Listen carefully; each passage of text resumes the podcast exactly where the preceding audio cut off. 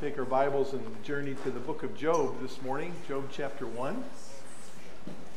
It's wonderful to continue to see everyone week by week regather. It's encouraging, whether you're present or whether you're actually watching on live stream like we did last week, when you see from back cameras more and more of the back of more heads. You could actually tell even on live stream the volume of the singing and the spirit of the singing is growing greater and greater each week. That's a tremendous encouragement. And so I pray that God gives us all wisdom and how to do something we've never had to do before, and that's regather after 24 months of a situation hopefully we'll never have to face again. Amen. But praise God that we are striving well to get back together. And for this year, a good portion of this year, we'd like to study this book. I don't know, I've gone back into previous pastors. We had 6 pastors of Grace Church of Mentor from 1948 to 1991. Went back and searched the record as far as we possibly could to see if the book of Job was ever preached on. And what I found out was true about a lot of churches. For some reason, and I really don't know why, Job's not been approached on Sunday mornings in a lot of churches. Now, as we go through it, I'm assuming because it's God's word, we're going to try to preach it, and I'm assuming it's appropriate for Sunday mornings. But then there's something in my humanity in the back of my heart that's kind of like, are you going to do something that a lot of other wiser guys than you didn't choose to do and crash and burn in the meantime? I hope not. But pray. Amen. For me, for us, as we journey through this book. This is a book of wisdom that we'll discuss. When you preach wisdom, you don't preach wisdom like you do New Testament letters, what we would call epistolary literature. It's different. It's different. We'll do our best to be honest with the theme of this book. But what I'd like to do, just to begin this morning, is just look at the first few verses of chapter 1. I want to highlight something that I think is centrally important to the understanding of this whole book. The main character of this book is obviously going to be God. The whole theme of the book of Job that we'll crescendo to this morning is going to center on knowing and trusting the sovereignty of God, regardless of our circumstances. So God is the main divine character, but the central human character is obviously Job. And I think we need to understand something about Job, because we're going to understand a lot about God this morning and the rest of our time in this book. That's important, because this book can be approached and its theme be misdiagnosed. I have a pastor friend who was diagnosed with an illness, and his really good doctor had prescribed for him a way out of that illness. And any good doctor that prescribes a way out of an illness for a patient, if it's a serious situation and they're humble, they're going to say, you know what, I think you should probably maybe get another opinion before we dive into this course of cure. So he did. He went to another doctor, and the doctor reviewed his case, all the files, scopes, scans from the previous physician, and reviewed the process of cure given by his personal doctor.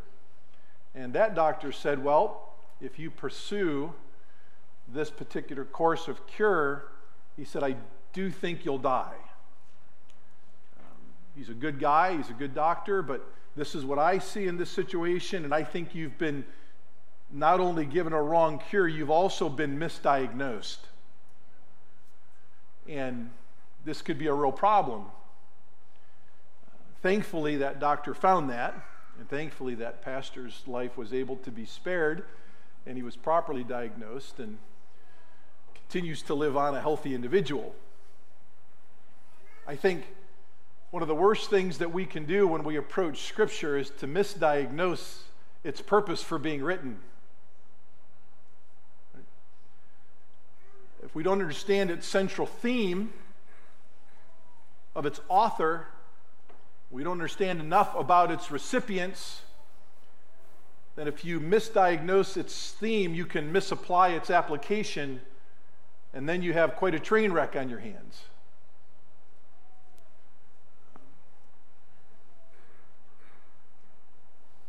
Along with the potential of misdiagnosing the theme of the book of Job as it relates to understanding the God of Job, if you misunderstand God's theme for this book, the divine purpose for the book, the heavenly purpose for the book, then you are also going to misunderstand or misdiagnose Job's person. You're going to misunderstand him. Because 2/3 of the book are spent by Job being addressed by his friends, and they are completely theologically way off base. But they talk a lot about God. They talk a lot about God. We're going to talk about how many times they talk about God. So while Job's suffering is obviously in this book, it takes up very little space in this book. Once you get past chapter 2, it's very rarely, if ever, dealt with again. So right past what we would call the prologue to this book, the rest of the book is primarily about God and what certain people think about God as it relates to Job's situation. And if they're going to miss out on understanding God, then they're going to miss out on Job and understanding him. So the pain that Job was already enduring is only intensified because you have a godly guy who's being told by really good friends that things aren't right for all the wrong reasons. Okay? So what do we know about Job? Job chapter 1. And by the way, we're going to have a couple weeks of introduction. It's going to take at least 2 weeks. And we have two glorious testimonies in our baptisms to get to this morning too and still get out on time. So if you'll indulge me here just for a few minutes, we'll begin part A of our introduction to the book of Job, and God willing, finish that next Sunday morning. There was a man in the land of Uz, verse 1.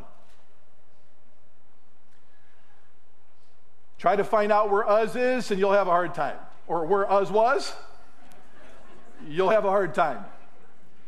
Most people think it was somewhere just to the southeast of Jerusalem. Lots of guesses. Research it out on your own. Some of you already have. If you're pretty confident you know where Uz was, let me know. And his name was Job.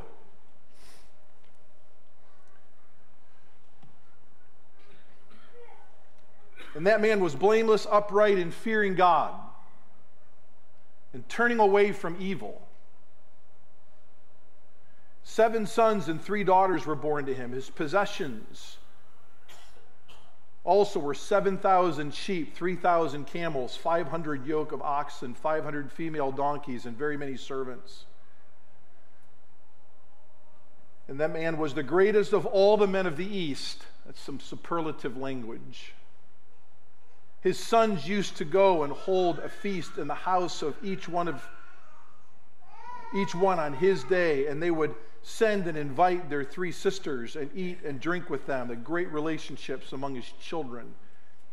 And typically that is testimony of the quality of relationship that a parent would have with the Lord and a parent would have with his wife.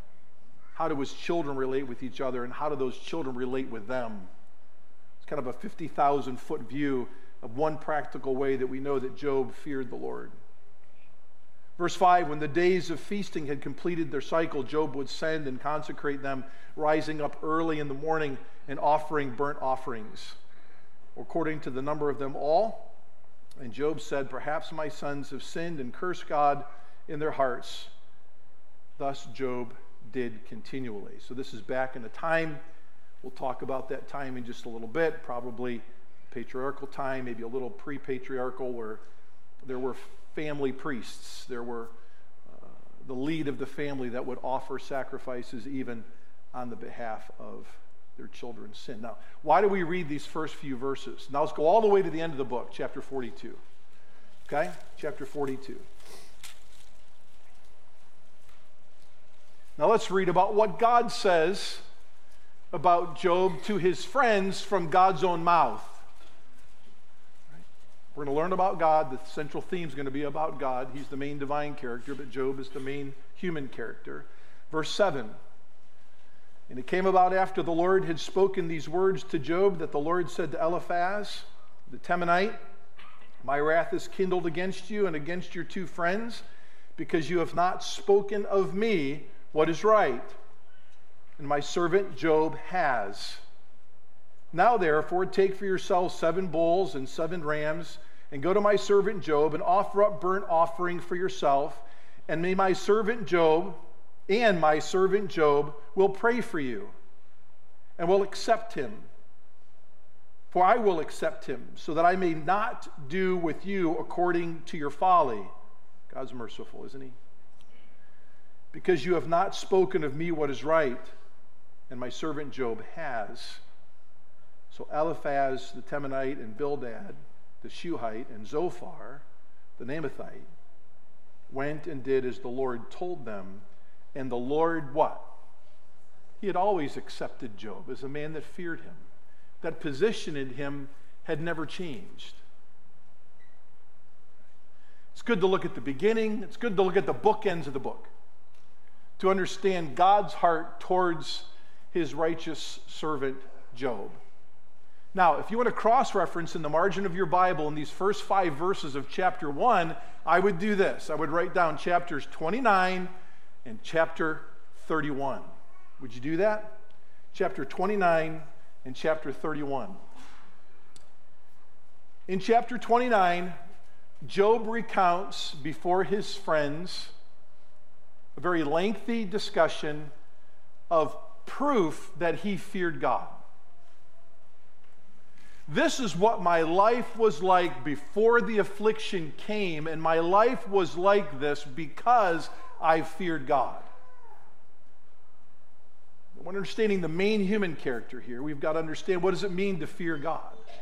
In the book, Job also says what Solomon says in the book of Proverbs, that the fear of the Lord is the beginning of wisdom. Wisdom is just the hands and feet on how to do the word of God, the will of God in your life. And chapter 29 does that. And if you jump over in your reading of this book to chapter 31 sometime this week, you'll find no less than 11 different virtues that people who fear God practice in their life. In the margin of my Bible, I believe I have 11, and I could probably find a 12th, but I just kind of took one of them and divided it into 2 parts. So you may find 12 different virtues that are practiced by someone who walks in wisdom because they fear God.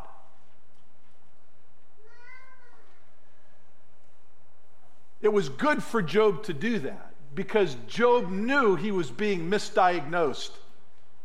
And what brought greater grief to Job is that he knew that God was being misunderstood by his friends as he sought to know more about God and the why of his tumult, the why of his difficulty.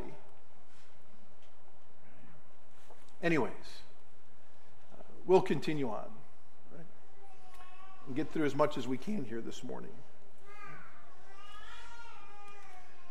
I think you'll find throughout this whole book that Job was a man that maintained a lifestyle of fearing God. So let's remember these things about Job, and you'll learn a lot about his God, our God. And just maybe as we look around us, we can assume the room is full of faithful Jobs this morning. Can we do that? We've talked a lot about that in the last 2 years as the world tries to distract us to be identified with certain labels. Right? We say assume faith, assume growth, and continue to grow in Christ's likeness together through having godly conversations. Let's just assume that the room is full of a bunch of people who fear God. Can we do that? Job's friends didn't assume that with him. And it was killing him. Let's not be Job's friends that we'll discuss. Let's assume everyone in the room is in Christ and therefore fearing God and therefore growing. Because within this room are all varying degrees of suffering and difficulty. And there's not one person in this room, man, woman, or child, that is not enduring something really hard in their life right now. The world is becoming aware of this more and more often. That's why we hear a lot more today about mental health in homes and schools and cities and areas and regions. Don't be ashamed to just roll down your window and tell us what's really going on in your life, because your mental health depends on it. Everyone in this room is enduring something very heavy. You say, not my kid. My kid's going home, he's going to have a burger, he's going to go out and go sledding, they're going to laugh all day long. Listen, any parent that ever assumes their kid's not enduring something heavy is a little unwise. Because we're in the human condition, we're bearing something heavy. It's called a brokenness caused by sin, right? And that brokenness never sleeps nor slumbers. Everyone is. But in Christ, by faith, we can assume that we're all fearing God, which is the beginning of wisdom. And we're all enduring through these things, therefore craving a relationship with our God and with others who fear him to help endure through the difficulty. Satan's number one tactic in discouraging God's people is to isolate them. If he can isolate you from another believer or from the flock of God, that's tactic number one every time in his playbook.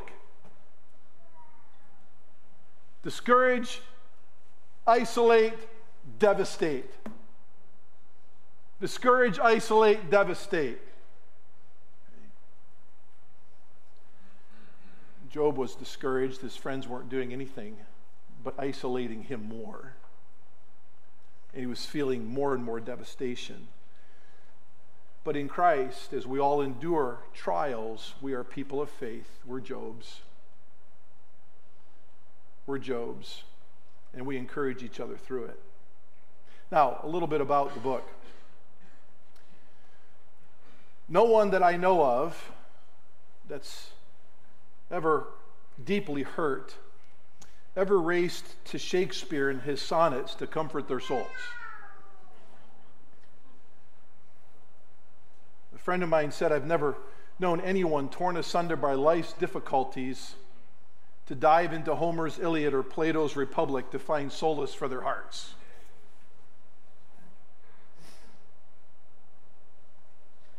If you're deeply afflicted, and at a time in your life when it feels to you that no one else could possibly be enduring the trouble that you are, even though you know there are others, and you pour yourself in to a book of the Bible like Job, I would say that for me, that's been the case. For me, Job or the Psalms, right? There's a reason why, for many of us, those two books of the Bible probably have more tattered and worn pages than others. Because that's where we go when we hurt. And we hurt a lot. The book of Job has a divine way of remaining relevant to us, even today, as we persevere through the various tragedies of life. Leighton Talbert quotes the 19th century English essayist Thomas Carlyle, who said this: "There is nothing written, I think, in the Bible or out of it of equal literary merit than the book of Job when it comes to facing life's troubles." He also quotes an author most of you are familiar with, Tennyson, who called Job the greatest poem of ancient or modern times. Its enduring literary influence is apparent in masterpieces such as Dante's Divine Comedy, Milton's Paradise Lost, and Goethe's Faust, and other works, artistic and musical, that have been inspired by these. Just about anyone that you talk to, even if they don't know the Lord, can tell you in part what happened to, and they'll probably even call him Job instead of Job. Right? It's in a grocery store not long ago, and someone was having a hard day, and they were behind me when they were talking about how hard and tough their life was, and my life's just like that guy Job. You know, a lot of people know about this guy Job. They identify with the reality that in life is difficulty. What do we learn from this guy? And they don't understand that really the book is not just learning about Job, it's Job wanting us to learn about his God. Amen. Walford, in his understanding of the book of Job, writes this: "The knowledge of Job and his friends about God and his ways is proof that prior to written scripture, God had revealed himself in definite form.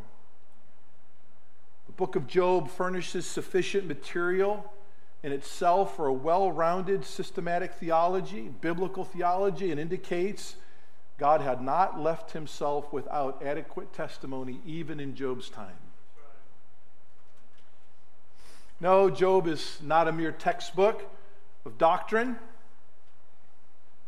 He goes on to say, "The style and form intertwine the theological with the dramatic and the literary. Job is more like a novel, tracing growth and transformation of a character in conflict. It is an organic whole and unfolding drama that uncovers new facets of the central supernatural character God and reveals the spiritual metamorphosis of the central human character Job." For us, the book is primarily composed of poetry and prose. One author said that Job is like the log cabin of the Bible. He said it has a prologue, a dialogue, a monologue, and an epilogue. The prologue and the epilogue are really the poetry. The prologue and the epilogue are the poetry, and the dialogue and monologue, which is 2/3 of the book, is the prose. Much like Hebrews, we don't know who wrote the book of Job. There have been many educated guesses throughout the centuries, including other Old Testament Bible characters, even unto King Hezekiah.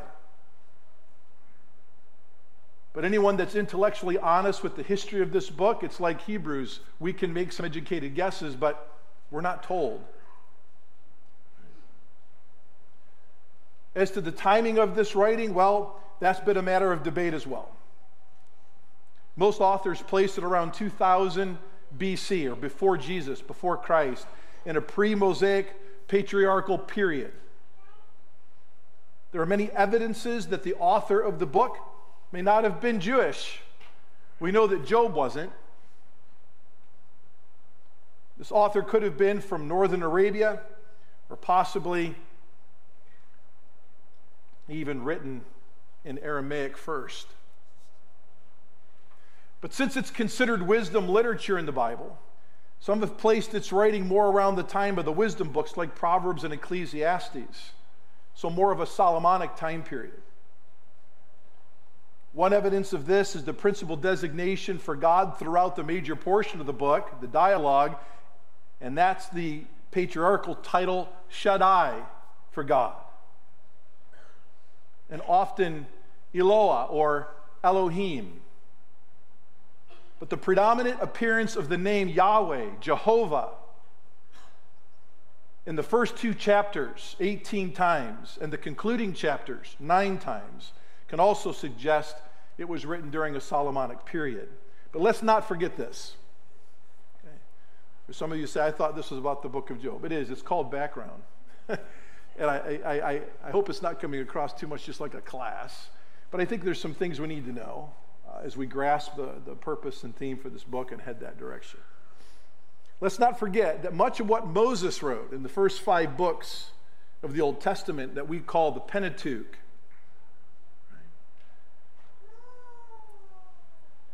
happened much before his time. For instance, Genesis chapters 37 to 50 occurred some 500 years before Moses penned it. So it is possible for a later author to write about something much earlier than their existence, and under inspiration of the Holy Spirit, record it accurately and have it be universally accepted by bodies of believers across the world. So there could be later authorship, could be early authorship. Nonetheless, the events occurring in the book of Job are authentic, spiritually, historically verified, and we continue to study it. Most likely, Job would have been a citizen of northern Arabia.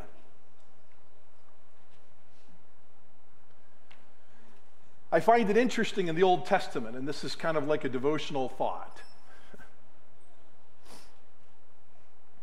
that God mercifully demonstrated himself, as we've already mentioned, to people outside the Jewish community. I think of Pharaoh in Genesis 12, Melchizedek in Genesis 14, and then there's 2 different Abimelechs in the book of Genesis, in chapter 20 and verse 26. All of these people outside the Mosaic community still mercifully had the way of faith, the way of salvation made apparent to them. And while Old Testament Israel is not the New Testament local church, God mercifully still let the fame of his name grow among peoples. And his arm has never been too short that it cannot save. And so when we read about Job and his fearing God, we understand that this is a man who was not of Jewish descent. Go over with me to chapter 2 and verse 11. Before we overly criticize Job's friends too much, let's read about these folks that were not of Jewish descent as well. Now, when Job's 3 friends heard of all this adversity that had come upon him, they came each one from his own place: Eliphaz, Bildad, and Zophar, and their places. And they made an appointment together. So this was a mutual agreement to come to sympathize with him and to comfort him. When they lifted up their eyes at the distance and did not even recognize Job, they raised their voices and they wept. And each of them tore his robe, and they threw dust over their heads towards the sky. Acts of really personal worship. Then they sat down on the ground with him for 7 days and 7 nights, with no one speaking a word to him, for they saw that this pain was very great. These are good guys. These are God-loving people. These are God-fearing people. They'll testify to that fact in their responses to Job. And all of these God-fearing men, and there'll be another to be added later that's not mentioned here, Elihu, were of non-Jewish descent. I think that's just kind of a neat thing. That God, when we read the Old Testament, you think, wow, he's doing everything through the Jewish nation, the Israelites. And God was merciful to everybody. And that's a blessing to know that these men not only understood faith and knew saving faith, but they're able to grow in that faith in very tangible, real ways in their daily living, long before they even had a Bible to carry around with them. These were good people. Well, as we wrap up this part of our introduction this morning so we can move on to our baptism part of our service this morning, what's also interesting is many of the socio-religious aspects of Job have Job living around the time, and these individuals around that patriarchal time period as well. What does the book teach us about the time in which Job lived? Chapter 1 and verse 3, his wealth was measured by livestock. As a matter of fact, in all of northern Arabia, he was number one in the Northern Arabia Forbes magazine of wealth. That's what the text says. Doesn't it say he was the biggest, the best, the richest? And he was. Well, they measured wealth by livestock in this time period. We already mentioned chapter 1 and verse 5, the family priest structure was also familiar with this time. You'll read this week in your own Bible reading, if you're going to study through this, that there were raids in chapter 1 upon Job and his family and things by the Sabians and the Chaldeans, and those raids of those two nomadic peoples also happened often in this 2000 BC-ish time period.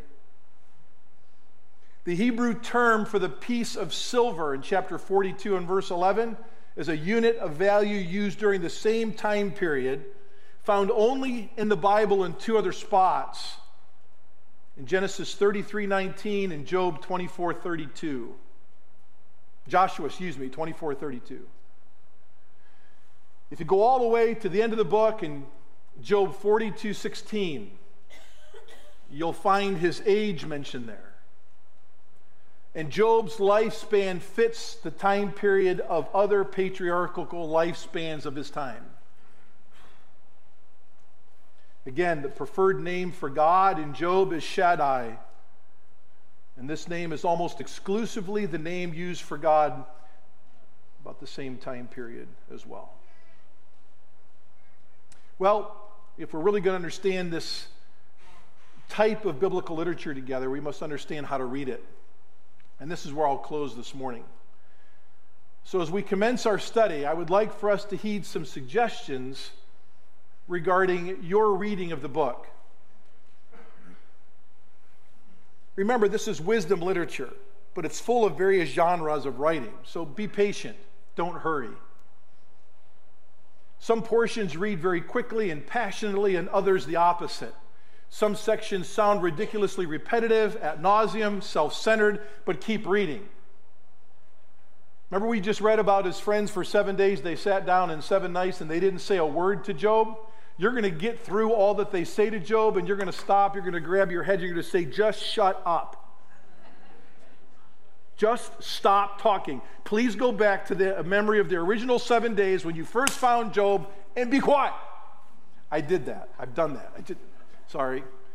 Just be quiet. Sometimes you just need peace in your life. And dude, you didn't even recognize him when you saw him, right? He's taking jars of clay and he's scraping infection out of his skin, on his face. You'll see it in chapter 2. Just be quiet and let the guy heal. But be patient, keep reading. Keep reading. It's God's word. Could you write these things down? Can we? I'm not telling you to do this. I'm telling you that doing this was very good for my soul in understanding this book, okay? So I'm just going to encourage you to do this. You do with it what you want. But I think, boy, Pastor Steve mentioned, well, we're praying together, right, as a flock, more and more. That's been a crazy good encouragement to me this week when I go to pray, to know that so many others are praying in unison and chorus about the same things.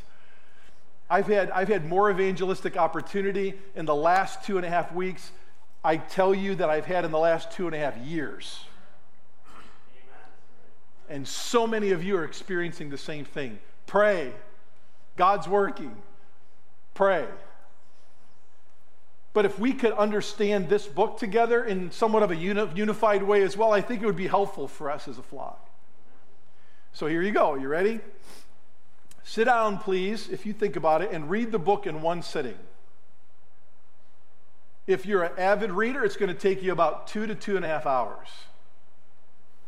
If you're not an avid reader, probably 3 to 5 hours. If you can't do it in one sitting, I would encourage one afternoon. If you can't do it in one afternoon, I would say a maximum of one day. Read the whole book at maximum within 24 hours. When I was a kid, I had a little box radio from the 60s in my bedroom, and there was only 2 things that I listened to. If the Cleveland Indians were on the West Coast, right, their games would never start until 9 or 10 p.m. And I had a bedtime. So I would tune in to, back then, what I think was called 3WE 1100, and I would listen to the play-by-play, right, of that former Indians Hall of Famer. Call the Indians games in the West Coast. If they were on the East Coast or Central Time, I would just listen to them on my transistor radio. For you young kids, don't worry about what that is. That's how we used to hear the games.